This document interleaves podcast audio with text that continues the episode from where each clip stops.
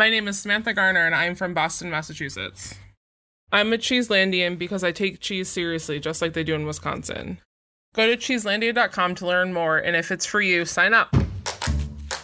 This week on Meat and Three, it's our 100th episode. We're breaking the mold to kick off our mini series on global trade. Vegetable, fruits, grains, and cooking technique pass from one region to another. And that's interesting that that region transformed that ingredient into their own specialties.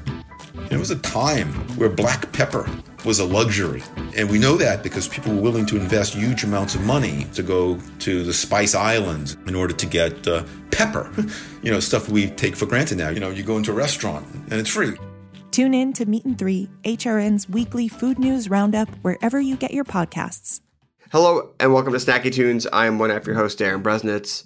Happy MLK weekend. Hope everyone is staying safe and staying sane.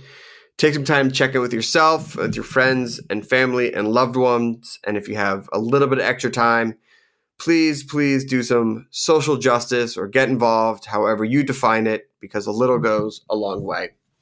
I know that we are in the depth and the throes of this terrible pandemic, and it's been an absolute devastation on the restaurant industry. But sometimes something really beautiful can come out of such terrible darkness. And 10 days regarding her, a new festival starting in LA on January 21st is one of those beautiful things. We sit down with co owner of All Day Baby, Lien Ta, and co owner of Botanica, Heather Sperling, to talk about the festival, to talk how it got started, to give a little bit of context of what's going on in the actual restaurant industry. And it's really inspiring. It's really, really, really a beautiful conversation. I was so happy that they made time for us leading up to the actual uh, festival itself. And then we go into the actual archives. We are so excited to have one of our favorite people, Annie Hart she is just an absolute dream and has been on the show quite a few times. She has some new music out, which is just so beautiful and so lovely. So check it out. It's a really fun performance and a great conversation from her. So please sit back, relax, and enjoy Snacky Tunes here on heritageradionetwork.org. We talk about food, we talk about music with musical dudes. Finger on the pulse, snacky tunes.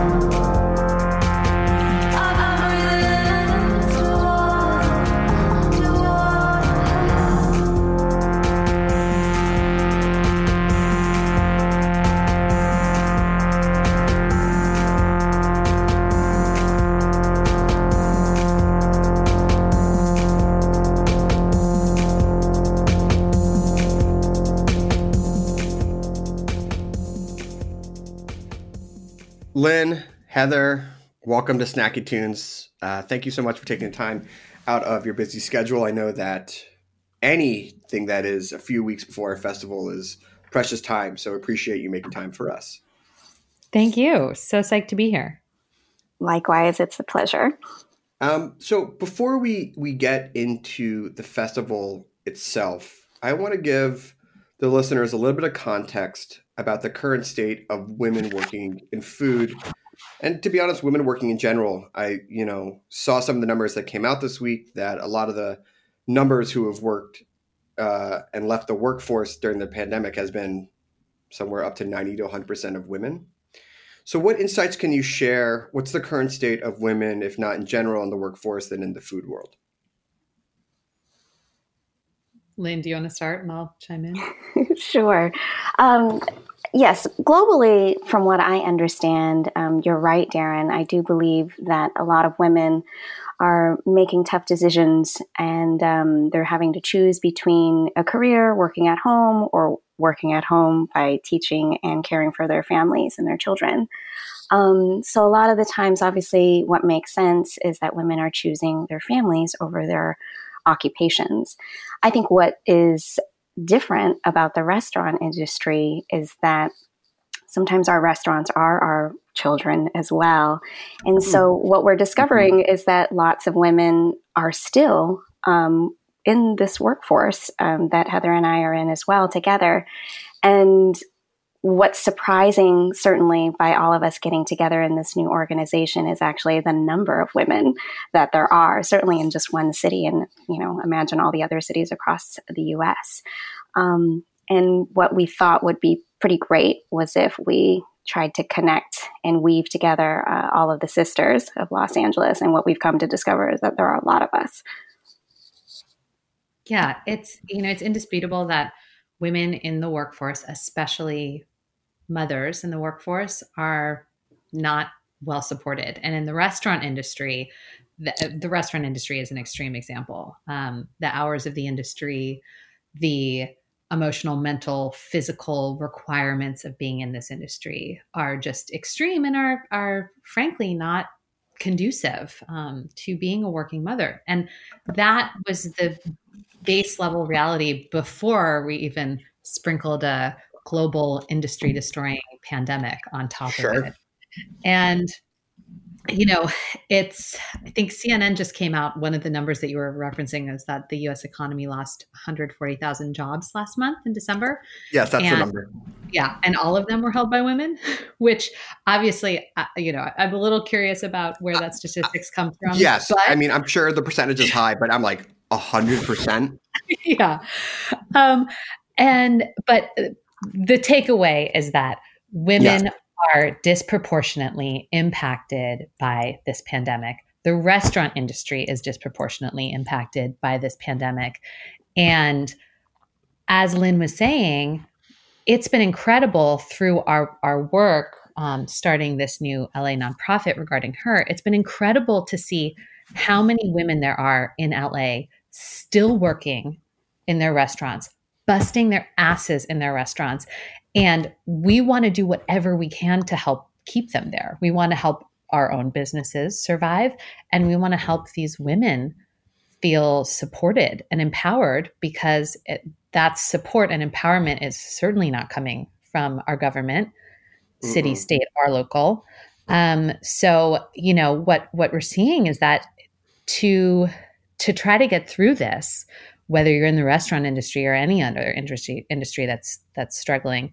Um, but especially in the restaurant industry, where there has been just an absolute lack of any industry specific support on a national level and paltry support on the state level, the only way to get through it, especially to support women, is band together, bootstrap it, and figure out how we can share resources, how we can shine a light on these businesses so that we don't lose more of these incredible people who are a huge part of what make LA's food scene so special and also give it such personality, such character, and such passion.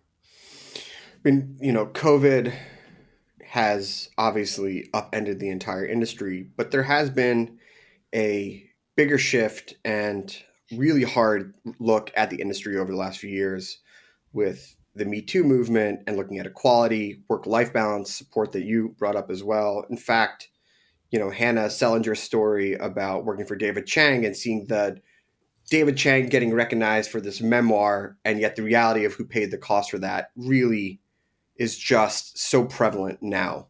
And even more so with COVID, right? I mean, there's nothing to hide behind. There's no glamour. We talked about it a little bit, like that sort of gloss that people look for and that fantasy when it comes to restaurants has come off um, and exposed a lot of problems. So, how are you working together to change that to support each other? Um, which I know is a bit of a, a wide ranging question, but everything's really come to a head, right? You know, it, it, it started with a social movement and now there's a pandemic, but you're not sitting back and taking it lying down. In fact, you're, you're working together to change as a community. So, what are the most important things that you want to see changed, and how do you climb out of this really tough situation for the restaurant industry? I mean, the way that I look at it, and I, I think Heather see, you know sees things similarly. We're all just trying to survive and almost take it day by day. And so, mm-hmm. what we what we know we need every day is um, is a community. We need people to come in and literally buy our food. And so, sometimes what happens in these types of or moments of paralysis that can happen to all of us, um, like what is what we're experiencing through this pandemic, is we need um, extra nudges. You know, we need to get out of a comfort zone. We need to um, see that there are other options, other ways of supporting. I think it's so easy, and we've all been there throughout this entire pandemic, where we like, how do we help? And it, the answer is quite easy. But now what we're trying to do with our organization is to further illuminate more people. What, so instead of just usual suspects of like maybe who you in your own household you enjoy supporting, you know, three small businesses, let's say, you know, the point of our organization and the festival 10 days regarding her is to expand our minds and actually literally see and be nudged to try and support other businesses either within your own neighborhood if that is uh, if those are limitations that you have for this pandemic or perhaps you are expanding and you know visiting another restaurant in a different neighborhood that you wouldn't normally know about. And we're sometimes we just need to be told what to do. And we're just trying to say, hey, these mm-hmm. are 10, these are 10 days and this is what you're going to do. You're going to choose 10 restaurants or whatever you're going to do.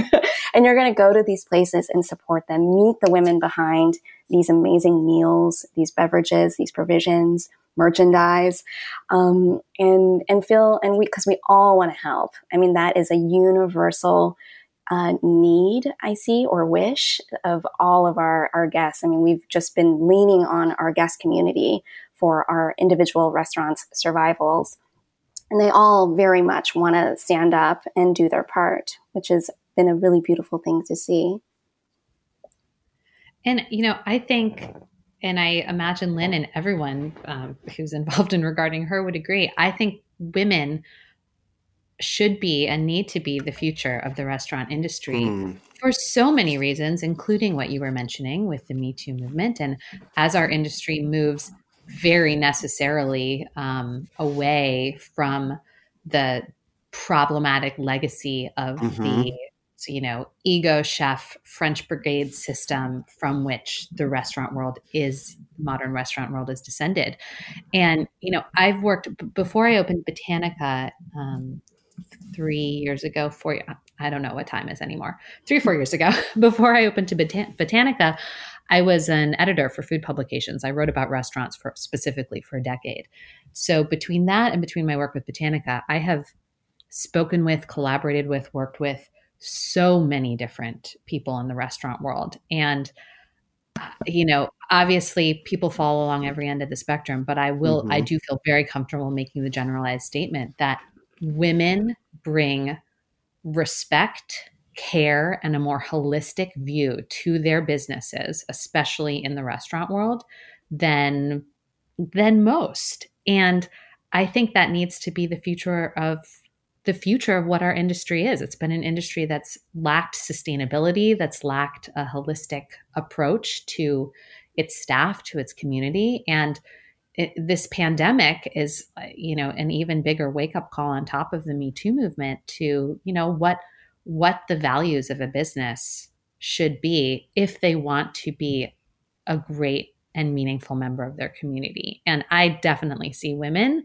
as the ones who um, who should lead that charge and, and are equipped to lead that charge. And it's been amazing with with what Lien and I and the other board members have seen since since we started working on regarding her in earnest a couple months ago.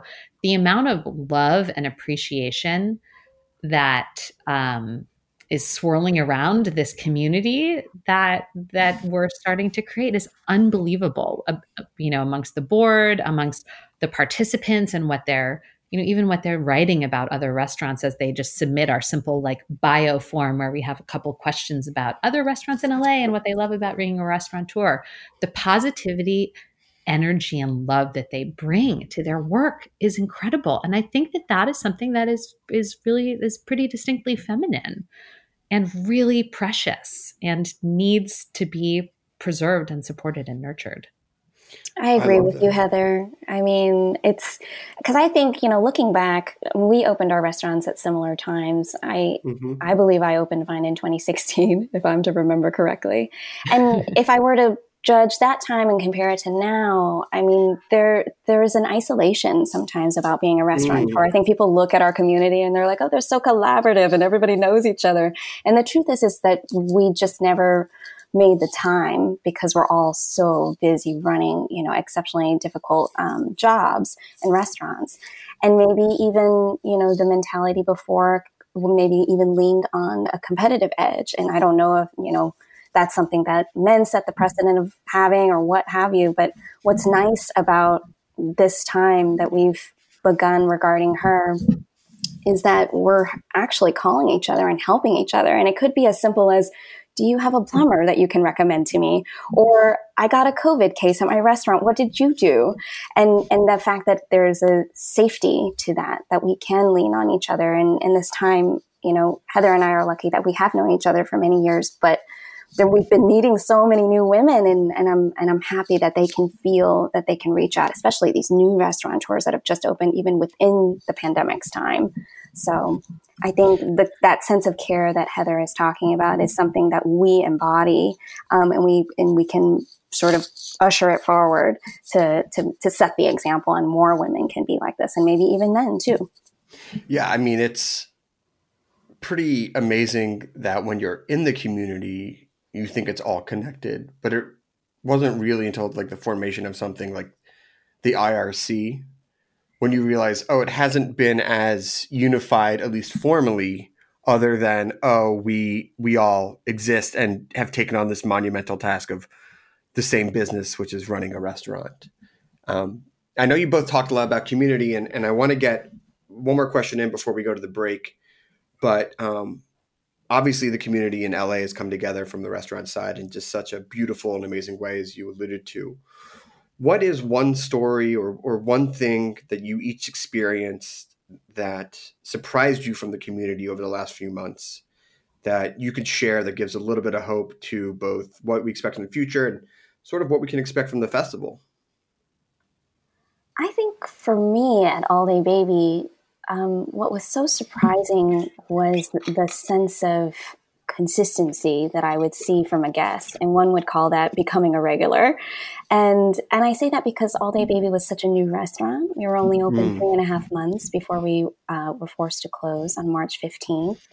And we, like many other people, furloughed our whole staff, um, including ourselves, me and my business partner, Jonathan. Um, but we would work and activate in this way and hold online sales for biscuits and what have you. But the I, I would see guests, and I continue to mm. see guests in some ways daily or weekly. And I, I have a photographic memory when it comes to names. And so I just see these names over and over and over again. And that's just not something, no matter what kind of restaurant you have in the past, that you would see someone every single day at, at you know, at a $13 biscuit sandwich restaurant. Mm-hmm. Um, and anything that we would do, please donate to this so that we can feed families in Watts. Or I'm going to do a cocktail delivery and I'm going to drive cocktails to myself and include voter information. I mean, people bought it all. Like if you just asked, it. it was, it's, I mean, it's astonishing. And I'm never, ever going to forget this time or those people. And I owe so many thank you notes on that note. Mm. I love that. I think for me, the, the first thing that comes to mind is actually our internal community with our staff. You know, the the way our to to, to see a restaurant staff navigate this, and this in our staff is very pretty broadly representative in terms of demographic, socioeconomic background, level of education, everything, what have you. You know, a restaurant is a really hodgepodge polyglot business mm. by nature. And to see the way the staff has so gracefully and so bravely and um, just supportively navigated all of this when you know they had the rug pulled out from under their feet um, and this is everyone from you know the mid 30s person who is a, a credible musician who you know supplements their life by being a server to the 60 year old dishwasher non-english speaking immigrant from mexico who's worked with us from day one.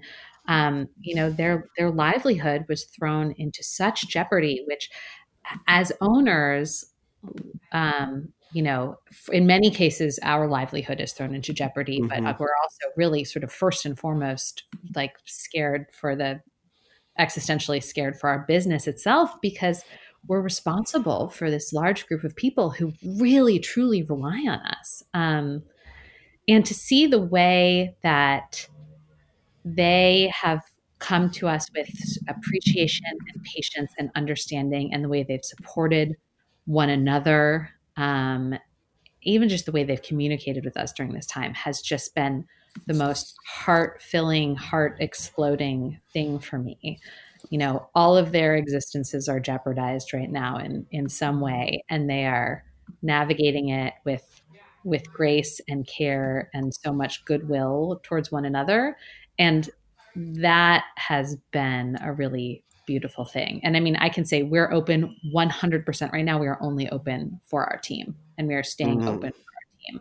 It's, I mean, we're so happy and gratified to be able to be feeding some of our community as well, of course. But it feels like for us, the most important thing is continuing to try to support these people and like keep a place alive for them to come back to because they've been so brave throughout all of this.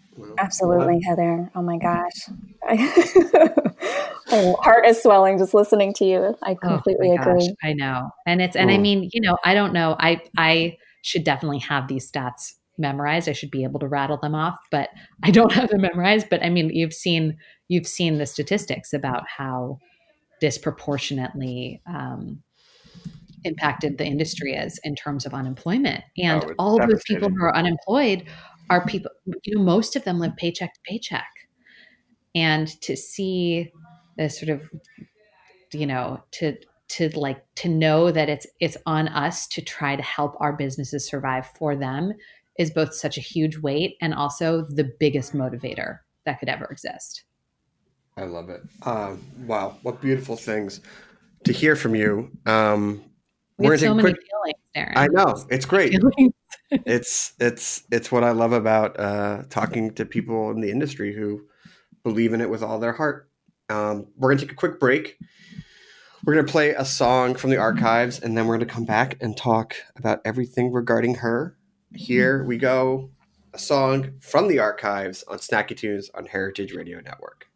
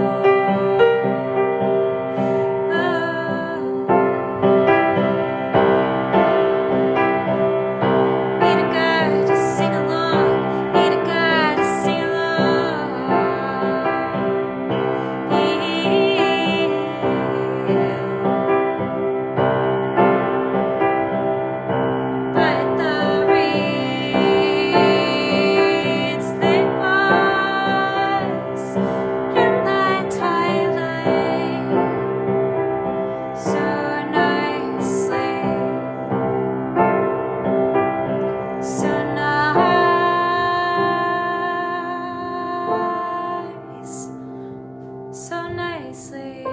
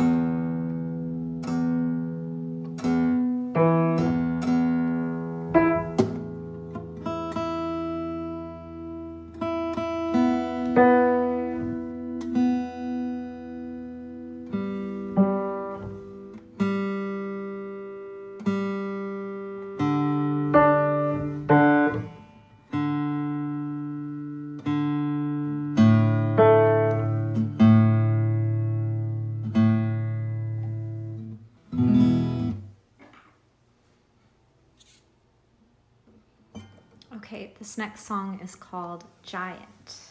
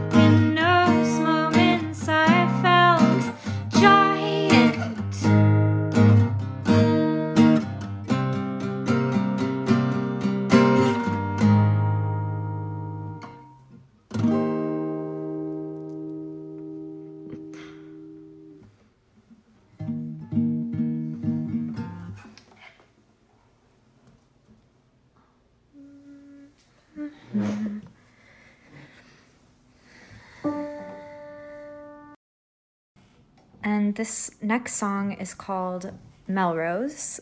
It is. so weird to introduce the song to nobody through your phone. okay, I'm introducing it to my mom who's sitting in the other room. Um, this next song is called Melrose, and I have not yet recorded or released it, um, but I quite like it for now.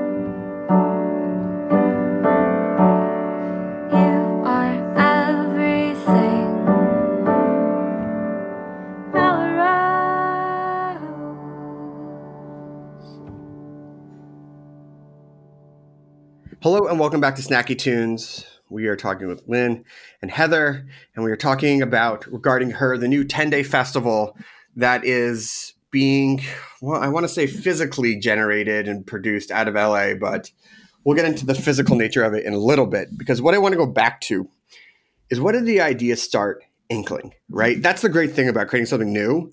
It always starts with like a notion or a gut feeling and one could argue that is what makes a great restaurateur is that gut feeling that just drives your vision. When did this start percolating and was it an individual idea or was there like a collective feeling between people and someone brought it up and they're like, "Oh my god, I've been having that idea too." Oh, there's always so many feelings. I like the way you describe that. Um, I believe towards the end of October, um, there were there have always been these uh, Zoom invitations for women that own Mhm. restaurants to get together and get on Zoom and talk about what they're going through. And that was always being spearheaded by the lovely Dina Samson, who is the Mm. proprietress of Rossoblu and Superfine Pizza with her husband Steve. And Dina um, works in collaboration with the James Beard Foundation, who kind of puts these Zoom links and Zoom rooms together for us. And they, you know, they've sort of activated across, I think, ten other cities in the U.S. to get women together um, to just to just talk and to support one another. And so, on one of the um, initial calls uh, in, within the LA group, we also started to talk about well what can we do what can we do you know just as women you know is there anything that we want to do and it's all such a blur and sometimes these zoom conversations you know you don't know where they're going and sometimes you know you're just breastfeeding your infant as and all of that on zoom. But um, when we started throwing around ideas of what we could do um, you know, for me, my personality is that nothing ever seems like it's enough. You know, is it enough to announce that this is gonna is you know is it special enough, so to speak? Um, and that is the question that a restaurateur is asking themselves every single day: Is this dish enough? Mm. Is this you know is this concept enough? Is this staff enough of a server or whatever it may be? Um, we ultimately settled on this idea that if we were to hold an event or a series of events, um, was that enough? And then eventually the idea of uh, a grant program got thrown around because the biggest thing that a restaurant needs right now is money. And as Heather had pointed out earlier, we haven't received any restaurant specific aid um, on the federal level and paltry amounts on the local level. And, you know, and these grants are really challenging. The ones that do come up, they're really challenging to apply for. I personally don't have time to do all of that, especially when I'm standing at a register selling catfish sandwiches. so, you know, we were like, what if we raise a lot of money? We ask brands that still have all that money laying Mhm, around mhm. and we tell them to give it to us because we are hardworking women and we deserve it and we pitch it to against a festival and essentially if we raise enough money if we raise $500000 and 100 women participate in this situation then everybody Amazing. gets five grand and we'll just write these checks and it'll be fabulous and so after one of those calls where, where all of that got born you know probably in the last five minutes the call ended with um, well, Lien thinks of interesting names for her restaurant. Why doesn't she think of the name for this? So I did. I, you know, I had one of those in the shower sort of moments. And um, there was actually one name before regarding her, and regarding her is the mutant version of that name. But we, I, I don't know, I can't speak for you, Heather, but I, I've sort of really fallen in love with regarding her. It just sort of works for a I lot of it. things. That's great. Um, That's so great. yeah, that's what happened. And Lien and Dina are just doers. They are Mm. doers, the likes of which I really have rarely, if ever, seen. It is a beautiful and incredible thing to to watch and to witness. And I, I don't know exactly how the board came together. Some of those wheels were in motion before I hopped on a week or so later. This all happened very quickly, which really speaks to the fact that we, we basically, without even realizing it, we were all sitting around just desperate for something to do to help. and so um, a, a group of us just jumped up and stood at attention um, with, with Lien and Dina as ringleaders and started working our butts off on on building this concept, which, as Lynn said, is uh, is a festival, um, ten days regarding her, featuring women-owned restaurants and food businesses across Los Angeles. Um, it's a grant program, which is in its nascent stages. We're solic- Mhm. soliciting corporate sponsorship for that. Um, we have Open Table on board as our first sponsor, which is amazing. We're also accepting public donations. So if anyone goes to the Regarding Her Food website and donates, that money will go directly into the the needy pockets of a of an LA of a woman owned LA food business eventually.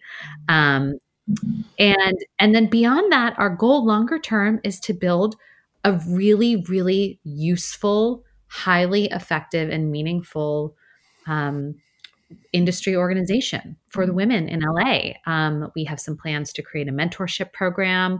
We would like to create some shared resources that will enable enable people who are launching their first businesses, expanding their businesses, growing their business in any way to use these resources. Um, there's nothing that like this that exists, and you know, Darin, you Mhm. mentioned the the IRC earlier hmm which sprung into action and has done really, really meaningful and important lobbying work on behalf of the independent restaurant community nationally since the pandemic hit, which is amazing. Um, and it's equally deeply depressing that we never had any representation Mm.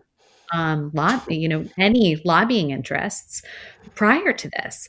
And, you know, and we don't have strong networking organizations. There are some national ones, um, of course, and there are some things that, you know, there are nonprofits that occasionally Yeah. bring people across the city together to, you know, for one-off events, and you get to see and you know talk in brief snippets with some of your other restaurant owners that that way. There's, you know, uh, uh, Women Chefs and Restaurateurs is a national networking organization that's existed for quite a few decades at this point, but there was nothing locally that um, was able to be really meaningful and really useful. So that's what we are hoping to create.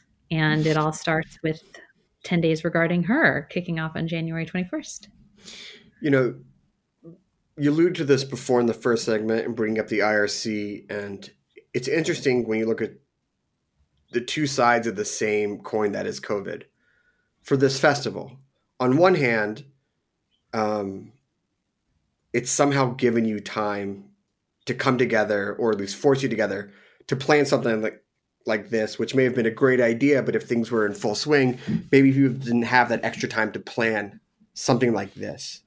But on the flip side, you're also planning a festival, which normally would have a physical component, at least a food festival, during the pandemic. So, what is the balance? How are you inspired and given the time that you have now and the force that you need to because of the pandemic, but then also plan this festival during a pandemic and keeping everyone's safety, but also making it engaging at the same time? I think you just, when something, it's just when you know, it's like falling in love with someone. Mm. it's just, there's a sense of motivation and encouragement. And I, I mean, I am working at the I've you know I had to furlough all of my managers, so I'm the sole front of house Mhm. team member at All Day Baby. So I work in the restaurant at least 40 hours a week, and as I mentioned earlier, I do stand at that register and I sell sandwiches or pack sandwiches and staple the bags and all of that. Yeah, don't don't don't let me uh, imply that you're working any less during this time, but it's just you you know you have these ideas and you're like, oh, we have to do the restaurant, right? This this idea came out of being like we need to have a collective space and support each other, and that's like the, the the irony of COVID shutting everything down. It doesn't mean you're working less. So I want to I want to make that clear that I know how much you're working right now. But I, I, I do understand what you're asking, um, which is it's so easy to, especially in the before times, to Mm. immediately go to saying we wouldn't have time to do something like Yeah. that. as a collab- Or why, you know, why? What is the why? And you know, and we find that some people might still have that thinking, but I think because the nine of us, the board members, are literally the same as the other women that we're trying to reach. We're busy, we're doing our restaurants, but we're also going to come together and we're going to connect each other. So I think they just feel excited to join us too. And, um, you know, and it's sometimes it's as simple as I'm a women owned coffee maker and I just launched a brand, but I can't seem to reach any restaurants. You know, I can't get them to get a meeting, you know, have a meeting with me. And, and then, you know, and then in the span of an hour, we connect them to all of the participating restaurants that served coffee. And now that coffee brand called Cafe Cita is now in going to be in those restaurants. And it, it's, it's simple things like that. And because that is such a gratifying moment for me, I just feel I, ha- I ha- we have to keep going. It motivates me even further. I thought I couldn't get up early enough, and I woke up much earlier than usual today just just to get stuff done. You know, Mm. Yeah. I think Yeah, that you extra know- layer of showing up for community is something a little novel, which which when you are building community all around your restaurant, but to build it with all the restaurants as being the customer in many way, that's that's something that's a, a bit new these days. Mm-hmm. And you know, the nature of a of a festival in a time of pandemic is that it's it's going to be a, a little bit nebulous. It's a little Mm. amorphous, and but the reality is that this is motivated by our desire to just shine as much attention on these businesses as possible, get as many people in LA and beyond as possible thinking about women owned businesses, women owned restaurants. And if you know, if they're in LA, order one of the specials that they're offering for the festival. If you're not in LA, tune into one of the virtual events that we're going to be having or go onto one of these, you know, use our restaurants list on the regarding her food website as a guide for for chefs and owners and restaurants to learn about and a ton of them actually have on online retail and you can go on and order their sauces. Um, Mm-hmm. it's just you know our hope is that e- even though it's it's weird we're not having one really easy to understand big you know in-person event or like there's there's not one very specific format that everyone has to follow. Um, those sometimes are a little more easily understood and more easily digested but it was essential to us to try to create something that would work for anyone who wanted to be involved. And really our, the, our hope is that it just gets people to pay a little extra attention to these extra special businesses during this week and hopefully beyond I love it. So, you know, I, I want to make sure we talk a little bit about the programming, um, and everything can be found online. But what is one or two of the events that you are most excited about? Ooh, good question. there are So, so, there's many. there's so many. There's I so know. many. Things That, that's that why I'm I narrowed it down because we could spend another 20 or 30 minutes talking about it.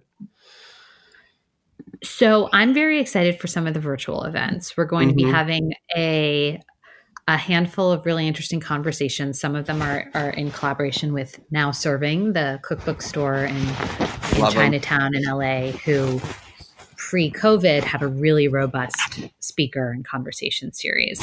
Um, there's going to be a conversation with Ruth Reichl and a handful of of um, women restaurateurs and chefs in LA who are also mothers about um, about the food scene in LA, women in LA, and also what it is to be a parent, not just to a human child, but a restaurant child. As Lien said, when you own a restaurant, like it, it truly is a baby. Um, and interestingly, this conversation with with Ruth was inspired by something that some other women restaurateurs said to her in a prior conversation, where she, you know they were talking about balancing being a parent and being a restaurateur, and she asked how they did it, and they said, "Well, we're shitty parents," hmm. and that that feels uh, it, that feels like a more real choice than ever right now as a parent of both a restaurant and a human, I can say. Um, so we're going to have some great conversations. There's going to be a conversation about being second generation restaurateurs in LA. Mm-hmm, mm-hmm. Um, so I'm very excited about those. As well as there's going to be so many delicious specials um, at oh, restaurants all across the city and a ton of collaborations. There are examples of two, three restaurants joining up and doing some really cool collaborative offerings. Um, One of my favorite ones is this um, cheese box, and uh, four four women owned LA cheese shops. Those are going to be L- Lady and Larder, DTLA Cheese, Milk Farm, and Claremont Cheese Cave. They're coming together to form a female founded creamery cheese box. And oh then God. also attached to that will be a virtual tasting. So then these women can then explain what the cheeses are because sometimes you're just eating these cheeses and you don't know. Um, and there's obviously robust stories behind each of these cheeses. And so I'm, I'm personally really excited for that. And then, um, that sounds amazing. Doesn't that my sound heart, amazing? I don't know if my heart and cholesterol are happy about it, but I, I, I am excited. Yes. And then I know um, one of our board members, Sylvie. Um, she's the owner of Love and Salt, and um, she's a generational restaurant owner. Her father, she grew up in yeah. restaurants. Her father had them, but I know she is collaborating on a um, pasta kit with semolina mm. artisanal pasta, and Shout they're. Out. Yes, and they're gonna make they're gonna teach us how to make cacio e pepe, and then mm. Kim Prince, one of our other board members from Hotville Chicken, she's just gonna log on virtually and also cook the pasta and provide commentary and hopefully some Amazing. fun and some humor. And I, I just love all of that. She probably because she tells me all the time that her her her game is frying chicken. So yeah. I bet she's, she's just trying to learn. She's doing a special. She's doing her like secret menu taco, right? Uh, yes. Uh, catfish hot, hot catfish hot chicken taco uh, yes. as part of the festival too, which is ex- exciting. Yes, that's um, going to be at Socalo with Susan Feniger and Mary Sue Milliken. And I had no um, idea she even had a secret taco menu, but it's no, tacos and taquitos. It's awesome. I mean, everything I've learned is better wrapped in a flour tortilla or corn, whatever your preference. We're not here to judge. Um, well, listen, uh, I know that this is going to be amazing. I know that this is going to be just the start because what I'm excited about is joining virtually in 2021 and then being there in person in 2022. So I can't wait. If people want to get more information, buy tickets, order everything, what's the hub? Where can people go? They can go to our website. Um, it's regardingherfood.com slash events. It, that's going to mm. list the whole full list of programming and activations and specials that every restaurateur is going to offer. And then there's other tabs on that fancy website too the donate tab, the shop tab, which I know you like to shop. Well, I already have the sweatshirt. So. but we have a really lovely sweatshirt, a regarding her sweatshirt that comes in both red and navy. And the proceed, the profits to that sweatshirt do go to our developing grant program. Yeah. And the grant program, which I know you touched on, is really incredible. And is there more information about um, how to apply and get, you know, if I want to get involved with the grant program, it's on the website as well? We haven't launched that part of it yet. That will be forthcoming. Right now, we're just trying to raise meaningful funds to mm. distribute. Mm. So there's more information when you go to the grant part of the website. When you click donate, there's more information about what the program is intended to be. And right now, the way to engage with that is, of course, donate if you feel so inclined. Yes. Um, if you happen to know a, a brand, a business who you think might be interested in donating in a bigger way, email us and let us know. We'd love to talk to them. And then um, our goal after we get through the festival and once we start to develop her into its more into its sort of longer mm-hmm. term self, um, will be launching the specifics for applying for the grant program. Amazing. Well, that's and then also on the website Forevermore will live a really amazing list of of the women owners and restaurateurs and chefs and the women owned restaurants in LA that have signed up to be members. Um, Mm. And so that in itself is just an awesome resource. Resource. Where you Yeah. Oh, yeah. take in this, this breadth and the power and the awesomeness of the women of LA food. Yeah, I can't wait to be using that for future show concepts. So thank you for putting that together. I I deeply appreciate the research that's going into it. It's going to make life easier for story sharing later on. Awesome.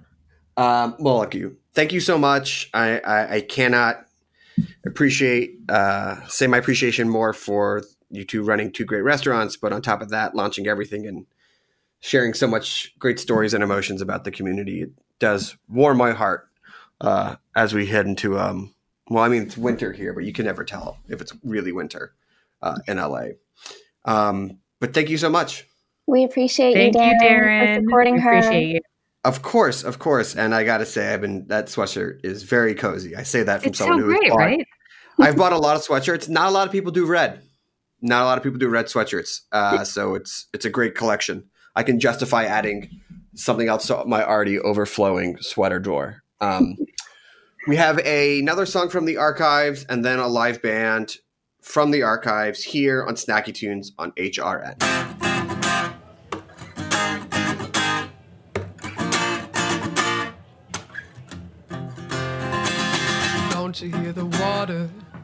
Rolling down the mountain, rolling down the mountain and running to the sea? Can't you feel my heartbeat? Steady as a drum, babe. Steady as a drum, babe, and crawling to me. Oh, how time moves slow and, and feel it in, feel it in your soul. Let me hear you go. Oh, oh, oh, oh,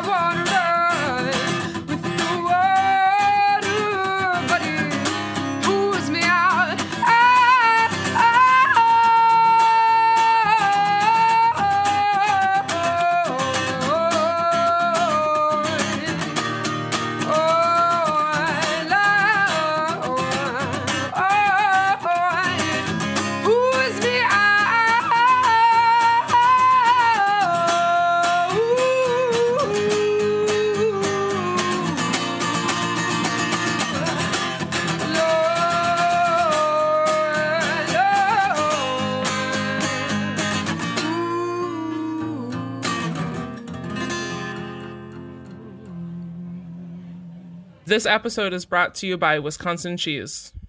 My name is Samantha Garner and I'm from Boston, Massachusetts. I'm a Cheeselandian because I take cheese seriously, just like they do in Wisconsin. Cheeselandia is a community for loud and proud cheese lovers brought to life by Wisconsin Cheese. I know that I can always cook amazing food with their cheese, and it's even good enough just to snack on. As a Cheeselandia member, I know there is always a supportive community behind me who always gets as excited as I do about cheese. Go to cheeselandia.com to learn more, and if it's for you, sign up. Check us out on Instagram at Cheeselandia. It's so good. That is 100% Greg and mine's total sweet spot for music. Um, Annie, welcome back to the Snacky Tunes. Hi. It's so good to see you. It's so nice to see you. And uh, it's so funny because when uh, Radical Dads, who are so awesome, who are also about to drop a kid, two kids. two kids, so many play dates. Yeah. Yeah. What? No? They're both mo- they're moving. Oh, they're moving? Robbie's moving to California, and then Chris and Lindsay are moving to New Jersey. So I'm just gonna cry. Oh, man. I'm man. gonna stay home and cry. And Heather's in San Francisco? Heather's in San Francisco. What, what do I have left in my life? I don't know, just like a, a handsome husband and two beautiful children. and your music Oh yeah, and cooking. and cooking. S- So I guess nothing. um, welcome back. It's so good to see you. I always love seeing you. But it was funny because I guess you were sitting down when I saw you, and I didn't realize that you're like two weeks from dropping this kid. Yeah. Um, and then when I saw you, I was like, she is very pregnant. Yeah. But like in the most beautiful way possible. Oh, thank you. Um, so welcome. Thanks. So happy. Ditto. Solo project. Solo project. Which was a surprise. It was just on my, I think, I want to say either Facebook feed or Instagram feed or something that uh, I was like, oh, she's doing a song. And I was like, it's a good song. oh, thank you. Can't Stop, Won't Stop. Can't stop, won't stop. It's like Heather's gone. Uh, you can't have a trio and downgrade to a duo without betraying the essence of the trio. So you kind of just have to go it alone. You could start a new group called Heather Heather Heather Moved Away. Heather moved away, and I hate it. First song is whatever. Hash- um, so what? So what's uh, what made you want to do the solo project? Well, it's kind of like I I started playing music because I just have always been hypnotized by music. I've always been obsessed with just mm-hmm. playing playing by myself. And I never thought anybody in the whole world would ever want to hear it. And then I've been encouraged over the years to either join bands or were, was literally forced to join my first band. And then, you know, I came to this place where why am I going to be alone playing synthesizers? There's more to honor the synthesizers that I've been spending so much money on than anything else. I fe- I feel like if you have these ideas, you should share them. Yeah, it's like honoring your sushi knife. Oh yeah. Oh, so I told you about my sushi knife. I went to Kyoto. We were on tour. Au Simone was on tour. I did not know that. Okay, Okay, go on. And we're in Japan, and I found so there's this. Oh, I don't know how to pronounce it, but it's Aritsugu or something. There's like a very famous sushi knife place in Kyoto, but then apparently. That's just like the tourist trap one. Okay. But there's this dude who's like 90 years old, Mm-hmm. and I had to take a taxi really far out of town. He is right across from this temple, so I guess a lot of people go there. But he doesn't speak English, and you have to like just. He makes these knives. He forges these knives in his backyard and sells them to anybody who wants a knife. And you got one. I got one, and it was great because I I'm mostly vegetarian, so I mostly cut up vegetables, and we were drawing pictures and miming. He taught me how to sharpen the knife. You know, I don't know. It was great, and ever since then, I've been obsessed with this knife. Slice- It's so sharp, So sharp. Those cucumbers, so thin, so thin. so thin. Do you want to play a song for us? Yeah. What do you want to play for us first? Um, I guess I'll play "Breathing Underwater." "Breathing Underwater," even though you already played it at the intro. Yeah, but that was a recorded one. Put a little, put a little live. this is different keyboards. Okay. Um, are you all set up with your microphone and everything? Do I have to do, you have, to do anything? Let me see. Let me just check. Oh, you're good.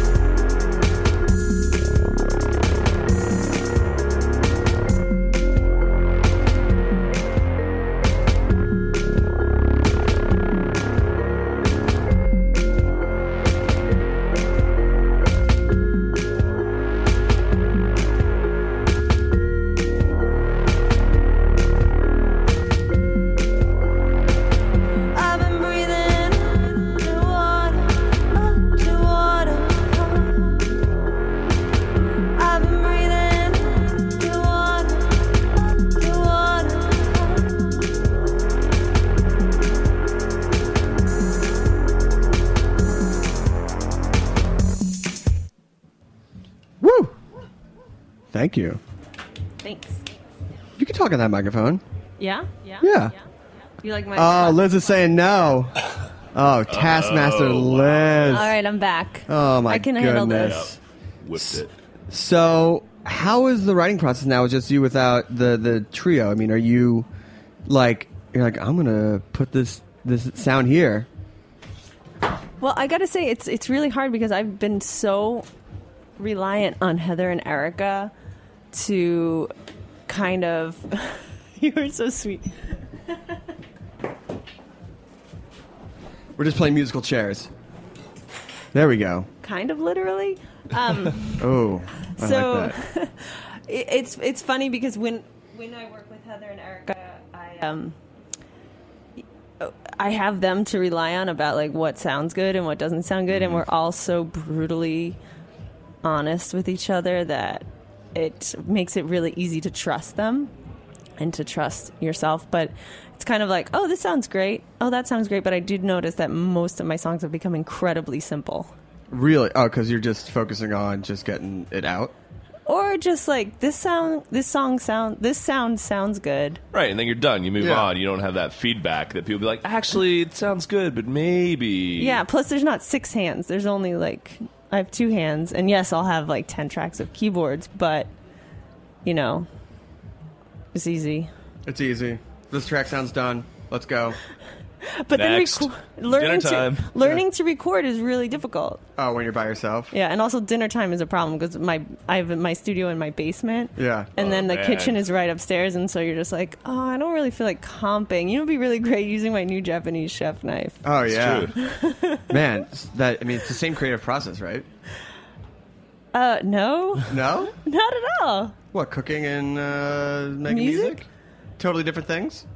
Well, I mean, I guess they both require creativity and ingredients. Okay, I'm starting to see the analogy. I don't really see it. I think it was bad, and he's trying to save it. Oh let's man. let's leave the uh, let's leave the cooking to the chefs. Man, we have been trying to just draw this analogy between food and music for like s- seven or eight years. Okay, It's so you not got work- your ingredients. Okay. And if you don't have quality ingredients, it's not going to work out. Right, and if you don't have quality synthesizers, you're not going to make a hot track. Yeah, but some of the Exactly. best music I've ever heard has been made on like really bad equipment. Uh, that's true. Yeah, but but j- what what constitutes bad? I mean, just like you know, like instruments that people bought at like Walmart or got as gifts, but yet they just did a really great job. Yeah. I'm really just trying to to to, to lay into. Darin's yeah, he's, he's idea got it. here. He- He's, he's got it. It's cool. I, You're I not see buying it. I'm No, not totally buying. it. I've had I've had a lot of like amazing meals cooked on like things that I wouldn't want to eat. George Foreman grills. I I've had a lot of not a lot, but I've had a few. yeah. Yeah, I think uh, Thomas Keller uses them at uh, per se, right? Wouldn't know. Really? Wouldn't know. I'm just kidding. But, I'm just uh, kidding. but, but, but Timmy down the hall in college really Oh, yeah. used it, and he was great. Timmy Keller. Uh, never mind. Um, so th- the the writing process is a little different. Do you enjoy do you do you enjoy the solo process and just like figuring like seeing where your brain takes you uh, with not being edited? I mean, it's it's cool because I think this the schedule really suits my life. It's like, okay, I have 45 minutes at night now that I have a kid to like get stuff done. So it makes it makes rehearsing and writing a lot more free because I feel like I have this I can just do it without having to run it by anybody so I can do it on my own time whereas before we would have to schedule something where we would all be around and we mostly did our writing collabor- collaboratively so you know that takes a while this Yeah. is just more simple but I do miss them Oh, they're amazing women. I know Yeah, it's weird it's okay, but I'm getting used to it yeah, you, maybe you can like a, start like a family band like the Trachtenberg, Trachtenbergs. Do you feel like that's child? I mean, no, I don't know about the Trachtenbergs. I don't know them personally, but do you feel like that that whole concept is kind of like child exploitation? Like, I try not to have Henry on any of my public music, public persona things. I heard Henry actually didn't want to be on your tracks. That's what I read. that's what I read in the trade. But uh, I feel like it might be like taking advantage. you don't want to do like a blue heavy track with Henry, with the new the new one. No, not really. But you know what Henry is really good for? He he is just as brutally honest as Heather and Erica. Really? Yeah, like breathing underwater. He loved. He wanted to hear it all the time. I was oh, I played. I list. I looked at my iTunes. I had the demo played like eighty-seven times Oh, from wow, playing that's it a in the lot. car. For number, him, number one with a bullet, right? no. Um, but were there other tracks where he's like, "Mom, no"? Yeah, he'll uh, if I play one that's like kind of a downer, he's like, mm, "That's too boring." Ooh, way harsh. I know it's I mean, great kids though. are they're Oh, yeah. honest though. It's kind of like nice to hear it. It's refreshing. yeah, I'm Uh, really into it. All right, can we hear a track that he likes? Yeah, Okay, what is it? this one doesn't have a name yet. Can can we call it Henry's song? It's about my hi- uh, this guy I was sleeping with in high school. Let's not. Ooh. Let's definitely not call. it. Let's definitely not call it Henry's song. Um, okay. Well, this this one goes to. Uh, w- do you want to say his name? No. No. Well, I, he was cheating on his girlfriend. You were. in And he high was, he was school. like, if you sleep with me, I'm gonna totally break up with her and go out with you. And then I did, and then he didn't. But we still kept on sleeping together. Still friends. No. Godfather. Henry's Godfather. no. Uh, here we go. Annie Hart again live here on Snacky Tunes.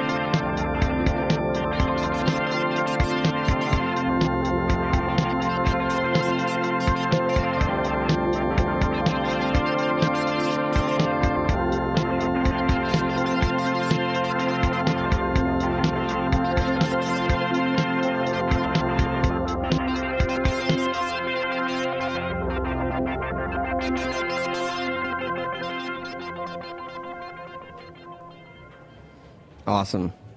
Very nice. Well, thanks. Oh yeah. So, what's the plan? EP, LP, double I don't length? know. What are you supposed to do? I don't. I'm. I don't. I've. I What- put out two EPs in my entire life, and they both. No one ever listened to them. So, Yeah. So are you supposed to like hire a publicist and print it and everything? uh, you. You're the one with a successful music career. That's true. Okay, I guess I do know. What you know do. what you did. Uh, the, you got flown all over the world to play your music. Yeah. So you know. and paid, and and not paid. just the flight and free food. Oh my god. Oh my god, guys, you have What to are go we on doing? tour. Oh, that's- you Yeah, go in on tour. We saw you on tour. Yeah, I saw you on- several times. Yeah, and then you can also make salads in the bathroom in the dark. Oh yeah, you remember that story? Uh, that story's so good. You can listen. That's that's uh from the last episode with um, salad for president. Oh yeah. That was I still do that, and you know, I started taking photos of my hotel salads. It's on my Instagram, Annie Hart for sure. You can see some of my hotel salads. Annie for salads. sure. It's it's a good it's a good gram. The gram game's good. I was pretty wasted when I came up with it, so thanks.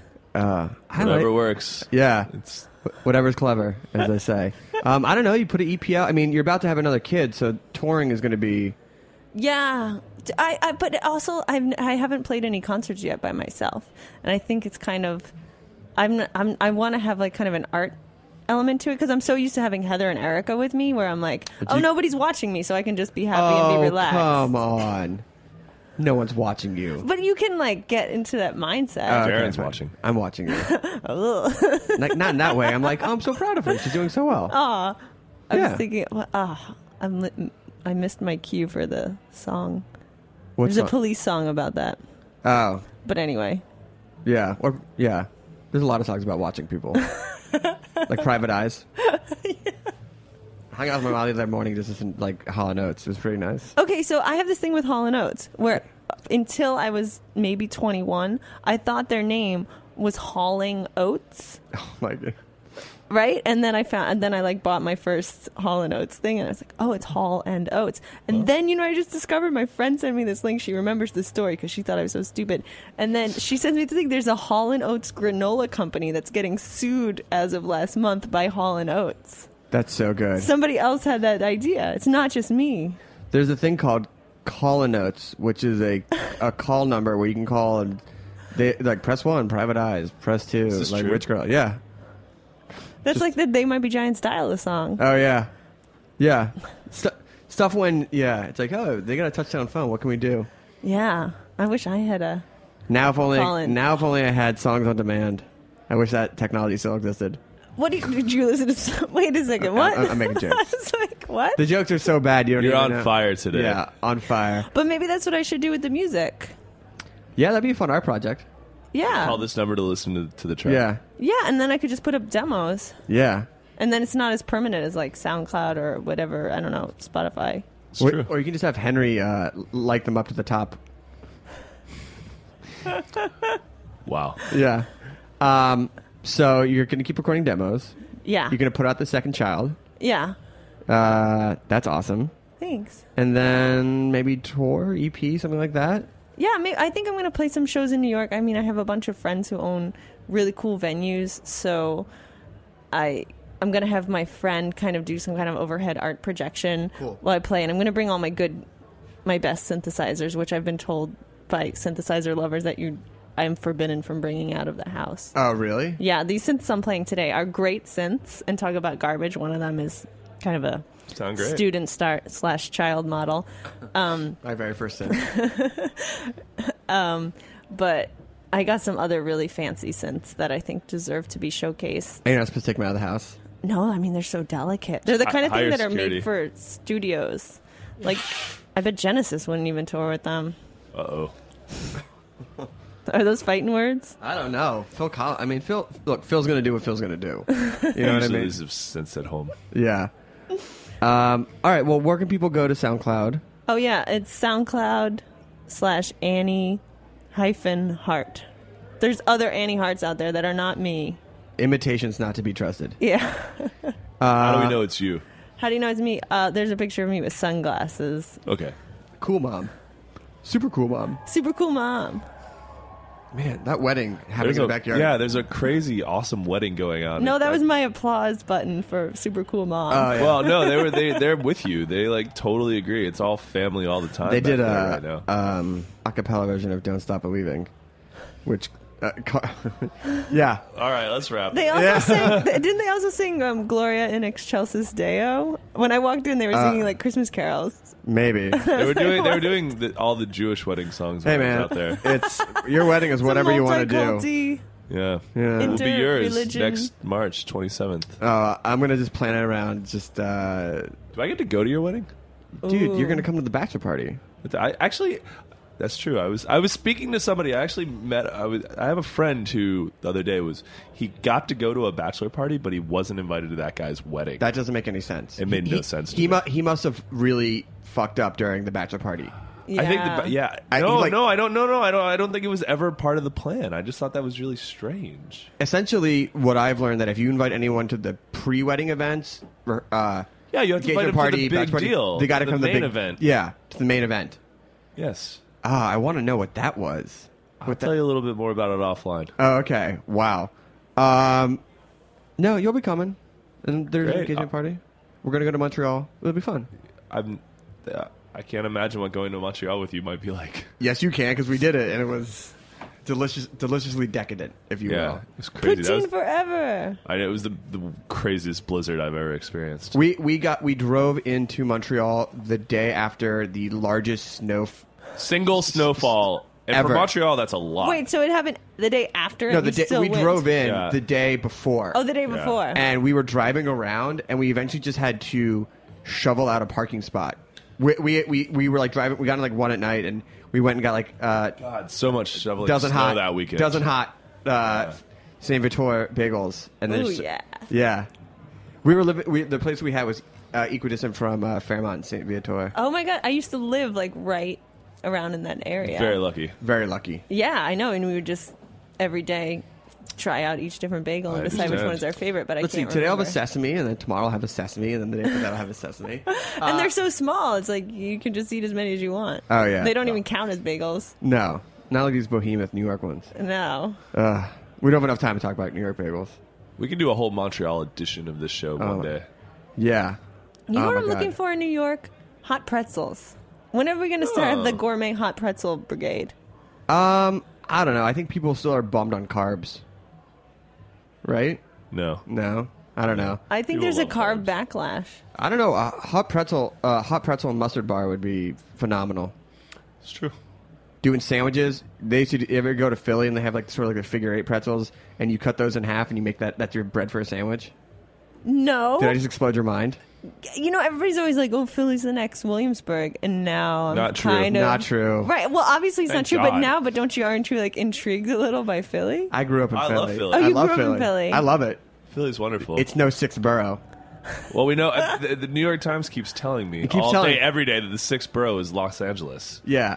Oh yes. So there was another article today about New I Yorkers saw. packing up and I going to saw Los that, Angeles. but Who you know does that? Who packs up and moves to All LA? my friends, because I don't I'm know. like, Maybe maybe you jerk. Whatever. Have fun. Take your beard out there. Take your beard out there. Go say hi to everybody. I'm always like, oh, I haven't seen you in a couple months. Let's hang out. Oh, I'm in LA. If I sh- if you, Constant. you have uh, full permission to punch me in the face if Travis and I buy matching fedoras. I'm just, I'm not gonna punch you in the face. Whatever. you know, it's, just have fun. Just have fun. Have fun in that fedora. Maybe I'll get a bucket hat. I don't know. So many options. You're definitely getting cargo pants. We're Oh. KFC, but Yeah, definitely getting some cargo, pants, shorts. some Tevas. Oh yeah. You so, guess what? My toes are gonna get so tan out there. Such a jerk. um, all right. Well, we have time for one more song. oh, really? Do you not want to play one more song? I mean, I could. Well, you're not. It's vi- kind of a downer song. That's fine. Is that okay? Yeah. We'll just tell Henry not to listen. um, no, I want to thank you. Thank you to Brutal Mag, Joe and Nick, Feeding the Fire. And on May 12th, we return for our eighth season of the Barbecue Blowout. We have the wonderful boys of Greenpoint Fish and Lobster Co. Shout out Adam and Vinny. Shout out to those two guys doing grilled fish tacos with Gustavo Solsa. And Gustavo is going to be on Snacky Tunes next week. And we have the wonderful men of Turing Machine, uh, Justin and Scott, throwing to the decks down. It's a good It's really it's the kickoff to summer. It's a kickoff to summer, May May twelfth. Ticket sales are actually really awesome. So They you should be. You can go to totally Heritage to. Radio HeritageRadioNetwork.org and look for the barbecue blowout poster. Um, or if you go to BBQ Blowout May tw 2015 .eventbrite.com. Nobody's gonna remember that. Just go to heritagenetwork.org and you can see the poster. Liz is Liz's thumbs up to that, shaking her head at, at the other stuff. Um, really, just like the, the Oh, man. today. she's just she was like wait if i just speak to them with a voice of authority they're gonna do whatever i say. We're like yes liz. I'm sorry liz. I'm sorry. I'm so sorry. What? Oh my god. Psyching me out. Uh, well annie thank you so much. Carter thank you as always. Pleasure. shout out to the fam. Shout out to anna. Uh, we'll see you next week and uh, enjoy the summer. Here we go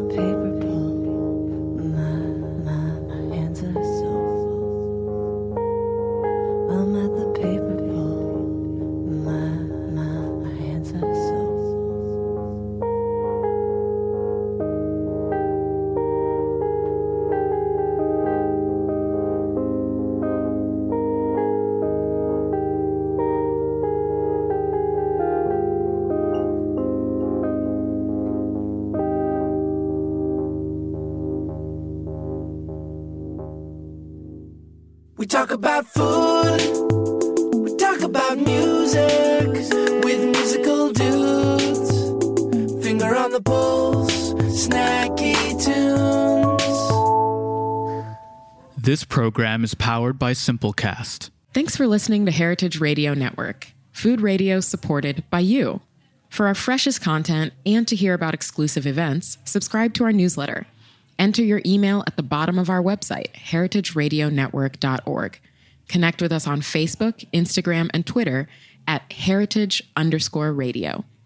Heritage Radio Network is a nonprofit organization driving conversations to make the world a better, fairer, more delicious place. And we couldn't do it without support from listeners like you. Want to be a part of the food world's most innovative community? Rate the shows you like, tell your friends, and please join our community by becoming a member. Just click on the beating heart at the top right of our homepage. Thanks for listening.